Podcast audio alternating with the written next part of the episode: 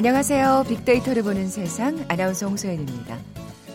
아, 여러분, 오늘 아침에 겨울, 거울 몇 번이나 보셨어요?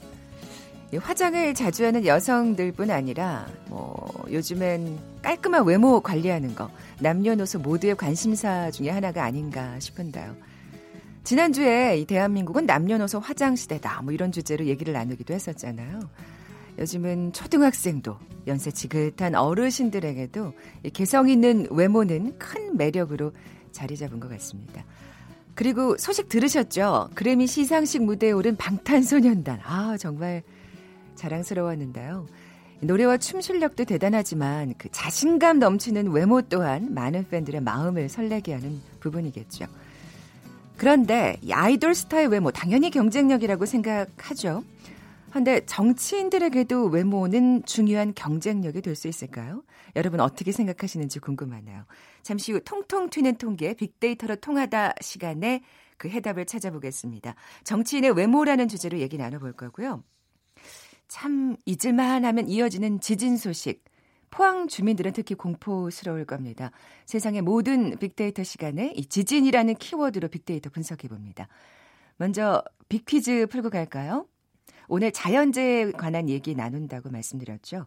이것은 북대서양 카리브해에서 발생하는 열대성 저기압입니다.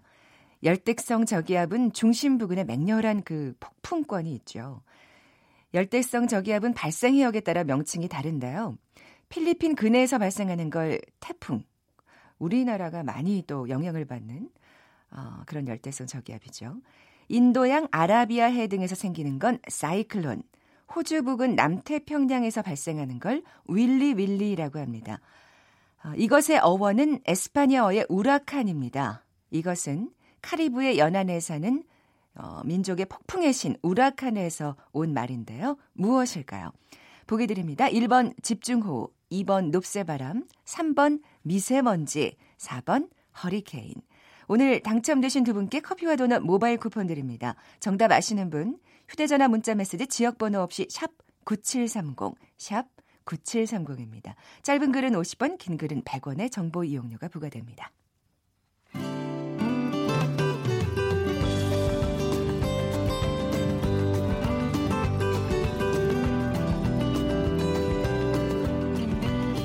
연관 검색어 속에 진실이 있다. KBS 일라디오 빅데이터로 보는 세상. 세상의 모든 빅데이터. 궁금했던 모든 화제와 이슈를 빅데이터로 분석해보는 시간이죠. 세상의 모든 빅데이터. 빅커뮤니케이션 전민기 팀장 나와 계세요. 안녕하세요. 네, 반갑습니다. 전민기입니다. 네. 아, 이번 주에 이 키워드로 한번 얘기를 해야 되지 않을까 하는 생각을 했었어요. 네, 네. 지난 일요일입니다. 포항 앞바다에서 지진이 네. 네, 꽤 그래도 높은 지진이 발생했어요. 그렇죠. 강도에. 진도 4.1이었고요. 네. 이제 경북 포항 주민들은 워낙 요즘에 여진도 많이 오고 하다 보니까 사실 지진에 대한 두려움이 많이 커졌어요. 네. 일요일 날 12시 53분이었는데 그나마 다행인 건 이제 바다에서 발생을 해가지고 음. 예, 포항시에서 한 50km 떨어진 해상이었거든요. 그래서 피해는 없었습니다. 그러니까 포항 같은 경우는 지난해 2월에 4.6 규모 그리고 지난 2017년 11월 5일 5.4의 아, 규모 그래요. 기억하시죠? 수능이 예. 연기가 되는 일이 있었죠. 이후에 뭐 100여 차례 여진이 발생했고 포항 시민들의 불안감은 뭐 계속 커지고 있는데 4.1 이번에 발생한 4.1 정도 이게 이제 저 바다에서 발생했기 때문에 집안에서는 어느 정도 느낄 수 있는 정도 네, 그 진동이고요. 밖에서는 거의 느끼신 분들이 없더라고요. 그러니까 음. 집안에서 뭐 창문 같은 게 좀 흔들린다든지 어, 지진이 왔구나 정도를 감지할 수 있을 정도였다고 합니다. 그렇군요. 다행히 예 그나마 먼 바다에서 발생했는데 그래도 사실은 이제 또 주민들이 그 뭔가 걱정하는 건 이제 여진이 일어나지 않을까. 그렇죠. 예. 신고가 꽤 들어왔다면서요. 네, 신고가 수십 건 예. 접수가 됐더라고요. 한 전국에서 30여 건 정도 들어왔고 지역별로 보면 경북이 10건, 경남이 10건, 울산 6건, 창원 3건, 부산 2건, 뭐 대구 2건 등 그리고 유감 신고, 그러니까 유감 신고라는 게 이제 이제 사람이 느낄 정도 신체가 네, 네. 예, 그거 외에도 이제 지진과 관련된 단순 문의도 전화가 많이 왔습니다. 그래도 이번에는 그 재난 문자 같은 것도 좀 빨리 왔고 아무래도 음. 이 뉴스도 빨리 나와서 예전에 이제 그런 것들이 늦어가지고 사실은 좀 문제가 됐었는데 네 그런 네. 부분은 좀 개선이 된 것으로 보입니다. 그렇군요. 어, 한반도에서 발생했던 지진의 역사에 대해서 그럼 좀 한번 살펴볼까요? 왜냐하면 이제 최근에 이게 자꾸 잦아지니까 예. 이런 걸 자꾸 돌아보게 돼요. 맞습니다. 예. 그러니까 우리나라 지진 역사를 살펴보려면 1905년이 기점이 되는데요. 이때가 이제 지진계가 처음 설치가 됐습니다. 인천에. 그러니까 그 전까지는 이제 고 지진 자료라고 하고 그 이후는 이제 계기 지진 자료라고 음. 하는데 뭐 옛날 자료도 보면 삼국사기나 고려사, 조선왕조 실록 같은 곳에 사료에서 찾아볼 수가 있고요. 그 기록이 어떤 지진의 정량적 연구를 수행하기엔 좀 미흡하죠. 왜냐하면 음. 이게 어떤 뭐 진도가 얼마였다 이런 네네. 게 네. 남아 있지 않기 때문에 있는 건 아니니까. 그렇죠. 예. 다만 이들 사료를 보면 기원 후 2년부터 약 1,800회 어떤 지진이 발생했다라는 거 한반도에서 어, 알 예, 수가 예. 있고요. 특히 779년, 그러니까 신라 시대입니다. 경주에서 발생한 지진이 한 100여 명의 사망자를 낸 것으로 기록이 돼 있고요. 아. JMA 진도 계급 그러니까 일본하고 대만 쪽에서 쓰는 계급입니다. 이쪽에서 이제 지진이 많이 발생하다 보니까 네네. 네. 만들어진 표준이라고 보시면 되는데 이 5 이상의 피해를 준 지진도 40회가 넘게 발생했죠. 음. 그러니까 사실 시간적 변화도 좀 불규칙하고 그러니까 예측하기는 힘들어요. 뭐 예를 들어서 뭐 100년 만에 한 번씩 왔다 이런 것도 아니고. 네, 예. 네. 그래서 이제 대체로는 미약한 지진 활동 보이다가 15, 18세기에 좀 이상적으로 많은 지진 활동이 이제 역사 자료에 어, 담겨 있거든요. 1565년에는 1년에 한 104회 정도의 유감 지진이 발생한 것으로 알려지고 있고요. 그러니까 19세기 이후로는 좀 지진 활동이 별로 없다가 20세기 들어서 1936년에 지리산 쌍계사 지진하고 1978년 홍성 지진 같은 아주 파괴적인 음. 지진이 발생했고 그 이후에는 2016년 경주에서 규모 5.8, 포항에서 2017년에 5.4. 이 정도면 굉장히 큰 수준의 지진이 발생을 음. 했는데 어 근래 들어서 좀 이 4.0 이상의 지진이 좀 많이 발생하고 있는 상황입니다. 그 지진이 없는 나라가 아니었어요. 우리가 이렇게 마음을 놓고 에, 아, 있을 수만은 맞습니다. 없는 것 같아요. 예. 예. 빅데이터 상의 반응도 살펴볼까요? 이 2월 9일부터 한 3만 건 이상이 언급됐고요. 연관어 1위는 뭐 당연히 포항이었습니다. 네. 규모가 어느 정도 됐는지 궁금해하셨고 음. 바다에서 발생하다 보니까 뭐 바다라는 연관어 여진에 대한 두려움들 갖고 계시죠. 여진이라는 연관어 그리고 원자력 발전소가 아, 사실은 그쪽에 몰려 있습니다. 한 20개 정도가. 아, 그래서 그러니까. 우려들 많이 하시고 예. 그다음에 이제 경주나 일본 예, 이제 지진이 좀 발생했던 곳에 대한 그런 비교를 통해서 또 많이 언급이 되고 있고요. 감성어들 보면은 그래도 이번에 피해가 없었다라는 게 어, 뭐 괜찮다, 다행이다, 안전 아. 이런 단어로 또 표현이 됐고요. 긍정 감성어가 있었고 그렇죠. 예. 부정 감성어는 피해, 무섭다, 탄식, 조심하다, 두렵다. 이제는 말씀해 주신 대로 우리나라도 지진의 안전지대라는 는 아니라는 음. 생각들이 음. 많이 이제 퍼져 나가고 있습니다. 네. 원인을 밝혀봐야죠. 그러니까 역사적으로도 우리 포항이나 울산, 경주 지역은 지진이 많이 일어났던 곳이고요. 어, 대부분 이제 동해 쪽의 남북으로 쭉 펼쳐져 있는 활성 단층이 있기 때문입니다. 이제 우리 지구의 어떤 그, 어, 이 지, 지질 같은 게 층으로 이렇게 쭉 겹겹이 쌓여져 네네. 있고 또 큰 층들이 사실은 맞닿아 있고 이런 상황에서 이게 지, 단층이 이제 안으로 밀려 들어가는 곳이 있고 또 바깥으로 벌어지는 곳이 네. 있고 이렇거든요. 근데 이제 활성 단층이라고 하는 거는 가까운 시대 이제 지질 활동을 했고 또 미래에 다시 활동할 가능성이 있는 단층, 그러니까 살아있는 움직인다는 말씀이죠. 그렇죠. 예, 그런 네. 곳이라고 보시면 되는데 지금 최근에 이 활성 단층이 음, 우리 쪽에 이제 물론 일본 쪽에 가까이 있는데 아무래도 맞닿아 있다 보니까 이제 발생을 많이 하고 있고요. 그래서 이제 전문가들은 우리나라에서도 이 활성 단층을 중심으로 해서 네. 지진이 계속 일어날 가능성이 높다라고 이렇게 이야기를 하고 있습니다. 네. 그러니까 어제 무슨 그 기사 꽤 많이 보셨을 것 같아요. 네. 단층이 뒤틀리기 시작해서 좀 더 우리가 주의를 기울여야 한다고. 그러니까 네. 우리가 예전에 이제 중고등학교 때 배웠던 건데 이제 맞닿아 있는 쪽이 안으로 들어갈 때 서로 힘이 작용하면서 이렇게 뒤틀어지거든요. 음, 어긋나는 거죠. 그렇죠. 그러니까? 예. 근데 이게 원인이 2011년 3월 달에 동일본 대지진이 있었는데 이때 규모가 9.1이었어요. 그러니까 아유, 생각하기도 그때 주변 지지를 이게 맞다 하면서 다 흔들어 놨죠. 아, 그래서 안정적이었던 예, 예, 예, 지층들이 약간 어긋나면서 이제 이렇게 지금 그런 상태인 거죠. 그런 상태인 거죠. 균형이 깨져 있다라고 생각하시면 돼요. 어. 그래서 그 이후에 경주에서 2016년에 일어났고 2017년, 18년 포항에서 계속 일어났잖아요. 그래서 아까 말씀드린 대로 그 한 번 크게 뒤틀어진 그 층이 있기 때문에 앞으로도 이런 일이 벌어질 가능성이 높다라고 보는 겁니다. 네. 뭐 가까운 일본에서 그렇게 많이 뒤틀려 있으니 우리나라에 영향을 예. 안줄 수가 없는 건데요. 네. 그 어제 그 기사를 이제 보면서 제가 댓글을 봤거든요. 네. 그랬더니 다 음. 다 원전 얘기밖에 없더라고요. 아, 그렇죠. 네, 네, 그걸 맞습니다. 다 걱정하고 계세요. 네. 그러니까 이 원자력 발전소 같은 경우가 어쨌든 그 지역에 밀집해 있어요. 아까 말씀드린 네, 대로. 네. 그래서 지금 한 20개 정도가 가동되고 있죠. 울진에 6기 정도, 경주에 6기, 부산, 울산에 8기. 이렇게 한 총 20개거든요. 그러니까 일단 지진은 육상과 해양을 가리지 않기 때문에 음. 당연히 이 원전 시설 우리가 또 어, 쓰나미가 덮쳤던 일본 네네. 다 기억하고 계시거든요. 네. 그때 그 도시들이 다 그냥 사람들이 빠져나갈 정도로 이 원자력 발전소가 어, 파괴되면 어떤 일이 벌어지는지 우리는 그 두려움을 눈으로 확인했기 때문에 그러니까요. 그럴 수밖에 없는데 네. 어쨌든 원자력 안전위원회는 뭐 겹겹이 많이 이렇게 그런 대비를 해놨기 때문에 우려하시지 않아도 된다라고 하는데 아니 그건 뭐 일본도 그렇게 그렇죠. 얘기했었어요 그때 자연의 힘 앞에서는 네. 사실은 이거는 우리가 안심할 수는 없는 장담할 수 있는 게 상황이죠. 예. 네, 그러니까요. 아 진짜 문제는 아까 말씀하신 대로 하필이면 지진이 자주 발생하는 지역이 네. 예 원전이 있는 지역과 이게 일치한다는 게. 그래서 지금 경주랑 네. 포항에서만 2016년 이후에 7차례가 발생했고요. 그러니까 경주에서 2016년에 3차례 그리고 2017년 이후 어, 지난 일요일 포함해서 포항 인근에서 4차례가 벌어진 거거든요. 그러니까 이 여진 같은 경우가 굉장히 또 많이 발생하고 있습니다. 그러니까 1978년에서 2015년까지 국내 지진이 2013년에 93건이 최다였는데 2016년이 252건, 2017년이 223건. 어마어마하게 늘어났잖아요. 그러니까요. 물론 규모가 작은 여진이긴 네, 하지만요. 네.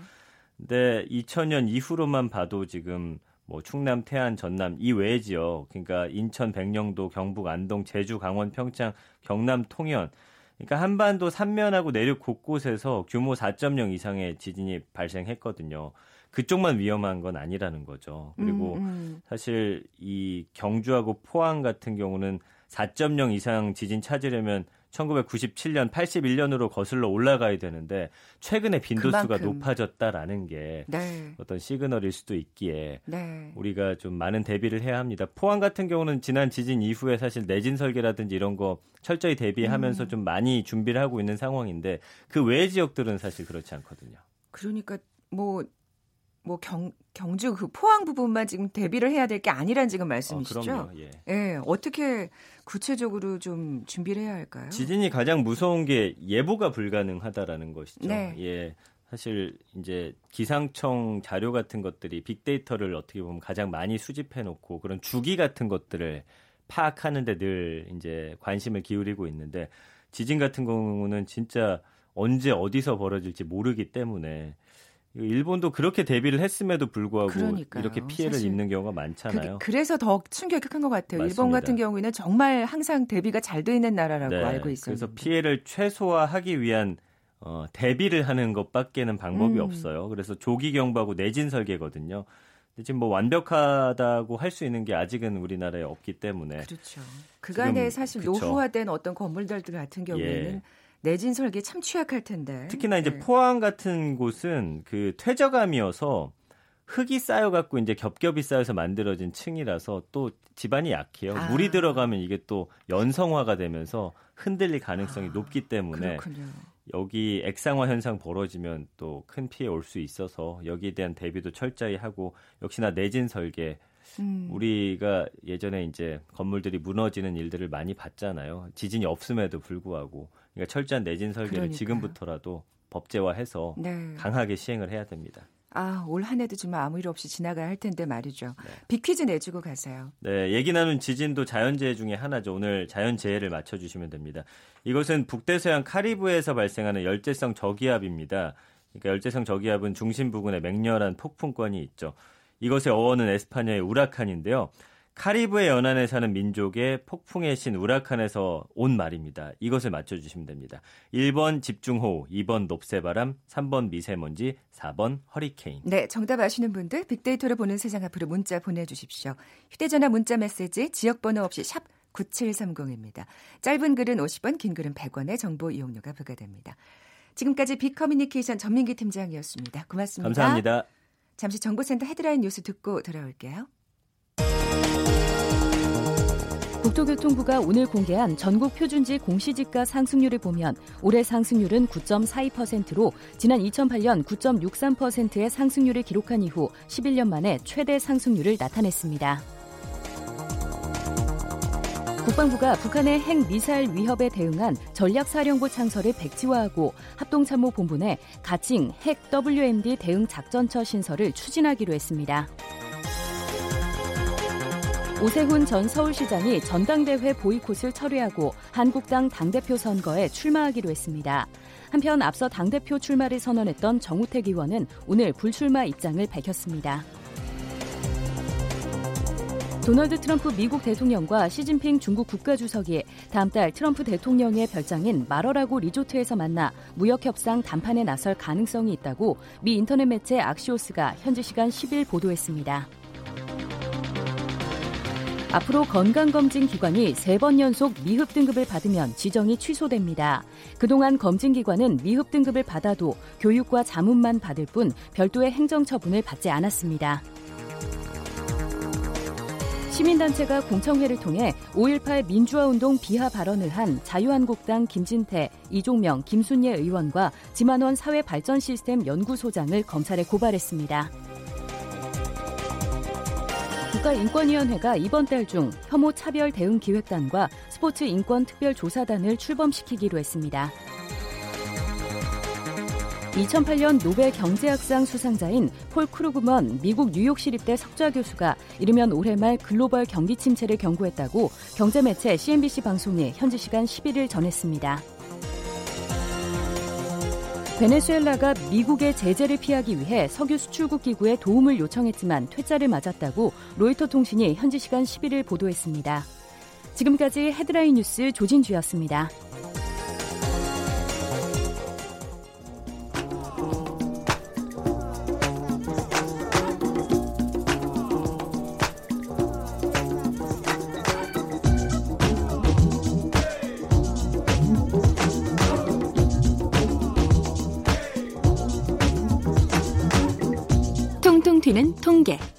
빅데이터와 통하다.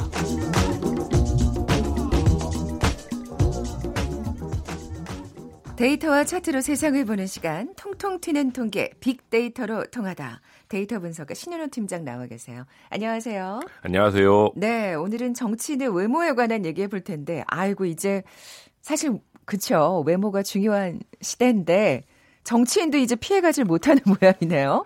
그렇습니다. 네.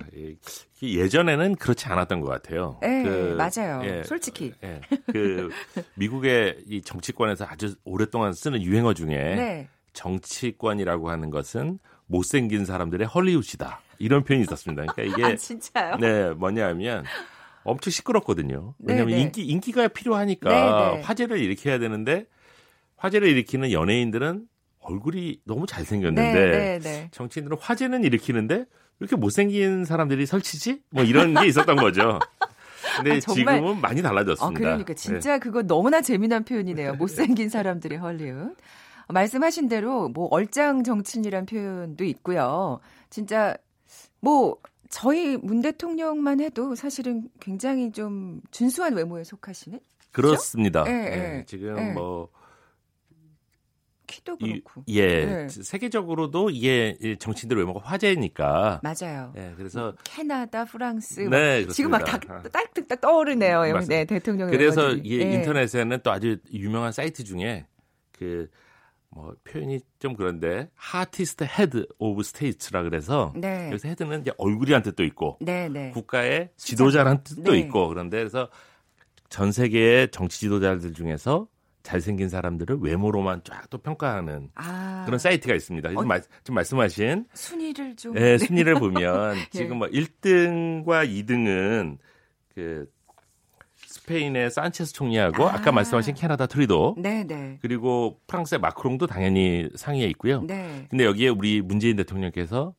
top 10에 들어 있습니다. 아. 아, 그렇군요. 네. 이게 이렇게 으쓱해져야 되는 건지 사실 지도자라는 게 네. 외모보다는 네. 예, 그 자질이나 어떤 능, 리더십 능력으로 평가가 돼야 되는데 아니 뭐 그만큼 사실 예, 지도자들도 이제 외모가 중요한 시대가 됐구나 뭐 이런 생각도 들고 데이터가 나와 있나요? 네, 네. 이게 뭐 데이터 외에는 뭐 많은 설이 많아요. 이게 네, 네. 정치인한테 유리하다, 불리하다, 뭐 혹은 뭐 상관없다. 그래서 외모로만 오히려 평가받는 게 좀 또 손해일 수도 있겠네요. 그렇게 주장하시는 네. 분도 계세요. 예를 들면 얼짱 정치인의 이 원조가 지금 야당 나경원 원내대표신데 아. 나경원 원내대표께서 그런 표현을 쓰신 적이 있어요. 자기가 초선 때는 이게 얼짱 얼굴 너좀 솔직히 좀 봤다. 네네. 네. 근데 이게 자기가 이제 중진 그리고 이제 당의 지도자까지 갔는데 사람들이 자기 너무 외모만 봐서 아. 난 불리한 것 같은데 했는데 아마 제 생각에 많은 평범한 외모의 정치인들은 사실 상당히 배 아프게 생각할 수도 있는 표현입니다. 어, 예. 그러면 뭔가 학술지 이런 또 예, 뭐 그래서 게 실렸나요? 네, 이게 음. 말씀하신 대로 그러다 보니까 이게 설은 많고 증거는 없으니까 또 당연히 학자들이 데이터를 열심히 네. 모아 모아서 분석을 했습니다. 네, 네. 가장 화제가 됐던 게 이 Science라고 이게 세계에서 가장 유명한 학술 잡지예요. 네네. 여기에 한 번 실리면 이제 한국에서 화제가 되는데 여기 이제 심리학자들이 뭐를 조사했냐면 미국 상원에서 출마했던 사람들의 얼굴 사진을 사진을 음. 대학생들에게 보여주고 네네. 누가 더 능력 있어 보이는지 외모로 평가를 해달라. 해서 뭐 이렇게 네. A가 혹은 B가 네네. 이렇게 수백 명의 대학생들이 평가를 했습니다. 그래서 이게 외모와 그 선거 결과가 상관이 없다면 음. 이게 뭐 뉴트럴 해야 되니까 50% 정도 맞춰야 될 거잖아요. 네네네. 네, 네. 근데 이제 실제로 해보니까 70%를 훌쩍 넘는 아. 거였고 이거는 우연히 발생한 것이라고는 볼 수 없는 매우 뚜렷한 외모와 선거에 상관관계가 있다라는 음. 걸 보여주는 것이었습니다. 그 유관성을 보여주는 예. 네, 50%를 훌쩍 넘는. 근데 사실 그런 것 같아요. 그게 잘 생겼다라기보다는 그러니까 예. 무슨 배우처럼 잘 생긴 인상을 외모를 찾는다라기보다는 이게 렇왜 사람이 그 보이는 이미지, 네. 선해 보이는 인상 뭐 이런 거 있잖아요. 그러니까 능력 있어 보이고 에 신뢰감 주는 뭐 이런 게 좀 정치인들한테는 통하는 게 아니에요. 예, 그 나중에 네. 우리가 조금 더 한번 볼 텐데 여기 이제 키워드 중에 하나가 능력 있어 보이는 이거든요. 네, 왜냐하면 네. 사람들이 아. 연예인을 볼 때의 잘생긴 것과 아, 그렇죠. 정치인을 볼 때의 잘생긴 건 좀 다르죠. 왜냐하면 카리스마 이거는 아, 연예인들에게는 보통 아주 중요하게 생각은 안 하지만 네. 정치인들한테는 이 카리스마 압도하는 힘 음.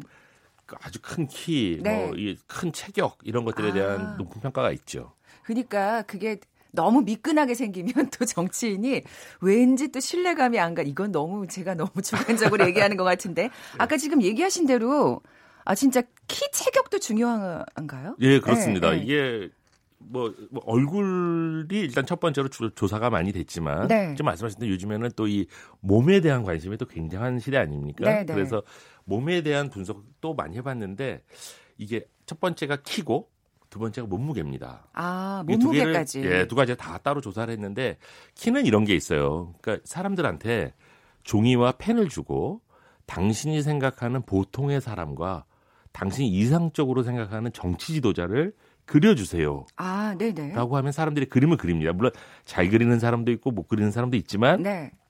중요한 것은 뭐냐면 많은 경우에 정치 지도자의 키를 일반인들보다 훨씬 크게 그립니다. 아, 뭔가 이게 그게 아우라 카리스마를 좀 나타내는 어떤 그런 거죠. 키가 그렇게 상징적으로 표현이 되나 표현이 됩니다. 그래서 이게 실제로 네. 조사를 많이 했어요. 많이 했는데 대체로 한 정치인의 키를 크게 그리는 게 그렇지 않은 경우에 한 두 배 이상 아. 나타났고요. 네. 그다음에 우리가 보통 이제 G20라 그래서 전 세계 이제 중요한 정치 지도자들 모임 회의 같은 걸 하면 신문에 그런 걸 많이 내는데 그 정치 지도자 키를 또 다 조사를 합니다. 네, 그래서 네, 네. 그 나라 국민들의 평균 신장에 비해서 크다 작다라는 음. 걸 하는데 대체로 큰 경우가 훨씬 더 많습니다. 그렇군요. 네. 아니 진짜 그렇게 G20 이렇게 정치 지도자들 막 이렇게 딱 서 있을 때 음. 아무래도 이렇게 그 동양인들은 좀 작은 키일 경우가 예, 많잖아요. 예, 예. 아, 근데 이제는 또 그렇지도 않으니까. 그렇습니다. 네, 그리고 네. 또그 중에서도 또 국가별로는 그 나라 국민에 비해서는 상대적으로 크신 아, 분들이 그런 많습니다. 게 네. 네. 몸무게는 어떻습니까? 이게 몸무게는 또 더 재밌는데 네. 키는 클수록 유리하다라는 건데요. 몸무게는 반대예요. 아. 이건 이제 이건 아쉽게도 이게 한국 건 없고 미국 거밖에 없는데 네, 네. 미국 사람들이 또 유별나게 이 비만과 과체중 인구가 많은데요. 네. 미국의 남성 중에서 비만 인구가 34%, 여성은 38%라고 합니다. 음, 음. 근데 실제로 2008년에서 2012년에 미국 상원에 출마한 후보들 전체를 조사를 해봤더니 남성은 비만이 단 1%, 아, 후보 중에서는 네네. 여성은 전혀 없었습니다. 그러니까 전체 인구의 30% 이상이 비만인데 상원 의원에 출마한 사람 중에는 비만이 단 한 명도 없었던 거죠. 야, 그러니까 그거를 어떻게 해석하면 될까요? 그러니까 자기 관리를 잘 못하는 사람에게 그 믿음이 안 간다, 뭐 이렇게 봐야 될까요? 그렇게 볼 수도 있겠지만 네네. 많은 경우 사람들이 굉장히 이 실제로 그 사람들이 자기 관리 잘했느냐 못했느냐 떠나서 네네네. 미국 사람들은 비만인 사람, 체중이 많은 사람들에 대해서 지금 아나운서님께서 아. 말씀하셨던 대로 아 이게 자기 관리 좀 못하는 것 같은데 음, 음. 이게 뭔가 좀 이미지를 그렇게 그렇습니다. 그렇게 만들어진 이미지가 있죠. 네, 특히 네, 네. 미국의 이제 TV와 모델과 이런 데서 워낙에 날씬한 네, 네 몸매라는 게 네. 워낙 강조되다 보니까 그게 굉장히 강합니다. 네. 게다가 또 비만이 워낙 문제가 되는 나라라서 거기에 훨씬 더 민감할지도 모르겠다는 생각이 드는데 아, 우리나라는 뭐 그런 연구가 없는 건가요? 좀 아쉽네요. 아, 우리나라도 다행히 있습니다. 네, 네, 네. 이게 지금 음. 이 서강대학교 심리학과에 나진경 교수라는 분이 계신데요. 이분이 이제 아까 미국에서 조사했던 정치인들과 얼굴 이거를 같이 했던 분이세요. 네네. 그래서 네. 이분이 한국에 돌아오셔가지고 한국과 미국 비교 연구를 하셨습니다. 아. 그래서 해봤더니 재미있는 게 미국 정치인들의 외모에 대한 평가는 미국 대학생들이 평가를 하건 한국 대학생들이 평가를 하건 다 잘 맞아 떨어져요. 아, 예, 그러니까 예. 잘생겼다고 생각하는 사람들이 훨씬 더 잘 나왔는데 한국은 그런 아까 말씀드렸던 능력 있어 보이는 얼굴 평가로 해봤더니 음. 50%밖에 못 맞췄어요. 아, 네. 이 얘기는 한국에서는 능력 있어 보이는 얼굴이라고 하는 평가가 선거에 크게 영향을 미치지 못한다라고 하는 어. 결과여서 좀 차이가 났습니다. 아직까지는 그러면 우리가 그 정치인들을 볼때 외모를 좀 상대적으로 덜 보는 경향이 있다고 해석해도 될까요? 이게 두 가지로 해석할 수가 있는데요. 네네. 네. 나 교수에 의하면 두 가지가 있습니다. 하나는 미국이나 유럽처럼 개인주의가 강한 나라에서는 아까 말씀드린 그런 외모에 대한 평가가 아시아 약간 더 이렇게 개인주의가 약하고 음. 관계를 중시하는 나라에 비해서 외모 평가가 더 강하게 나타나는 아, 측면이 하나 있고요. 네네. 두 번째로는 아시아에서 질문을 만약에 바꿔서 능력 있어 보이는 얼굴이라고 하지 않고 선해 보이는 얼굴. 아, 네, 네, 네. 지도자 감인 얼굴을 그러니까 능력 있어 보이는 착해 보이는 이렇게 바꾸면 결과 다르게 나타난다고 합니다. 아, 네. 아시아, 그러니까 한국, 일본 다 마찬가지인데 착해 보이는 얼굴이라고 하면 그것이 선거 결과에는 또 상당히 중요한 아. 예측력을 갖습니다. 선해 그러니까, 보이는 인사. 그렇습니다. 그러니까 이게 네. 한국과 그러니까 아시아 국가와 이 서양과는 좀 외모에 대한 영향을 받기는 받는데 평가하는 내용이 조금 아, 다른 차이가 있는 차이가 있는 것 같습니다. 확실히 좀 정서가 다르다 보니까 네. 예. 야, 어쨌든 이런 조사 결과가 나온다는 건 그만큼 이제 정치인의 외모, 인상이 중요해졌다는 얘기일 텐데 마무리해 볼까요? 네, 그 정치인들이 당연히 인기가 필요하니까 네. 외모를 중시하는 건 당연하다고 생각해요. 그렇지만 정치인들 입장에서는 외모보다는 자신이 갖고 있는 지식과 네. 도덕성 이런 걸로 유권자들을 설득하는 것이 더 중요한 거라는 인식이 필요하고 네. 사실 그러려면 유권자들이 외모에 대한 평가를 하시되 그거보다는 좀 더 그 사람의 내면을 들여다보려는 노력을 좀 더 해주셔야 하지 않을까. 네. 그 정도로 마치겠습니다. 네. 데이터 분석가 신현호 팀장과 함께했습니다. 고맙습니다. 자, 오늘 커피와 도넛 모바일 쿠폰 받으실 두 분입니다. 9707님, 그리고 3735님, 허리케인 맞춰주셨어요. 포항에 지진 또 났다고 해서 걱정이네요. 친정이 포항이거든요 하셨는데, 모든 사람들의 걱정인 것 같습니다. 저는 내일 뵙죠. 고맙습니다.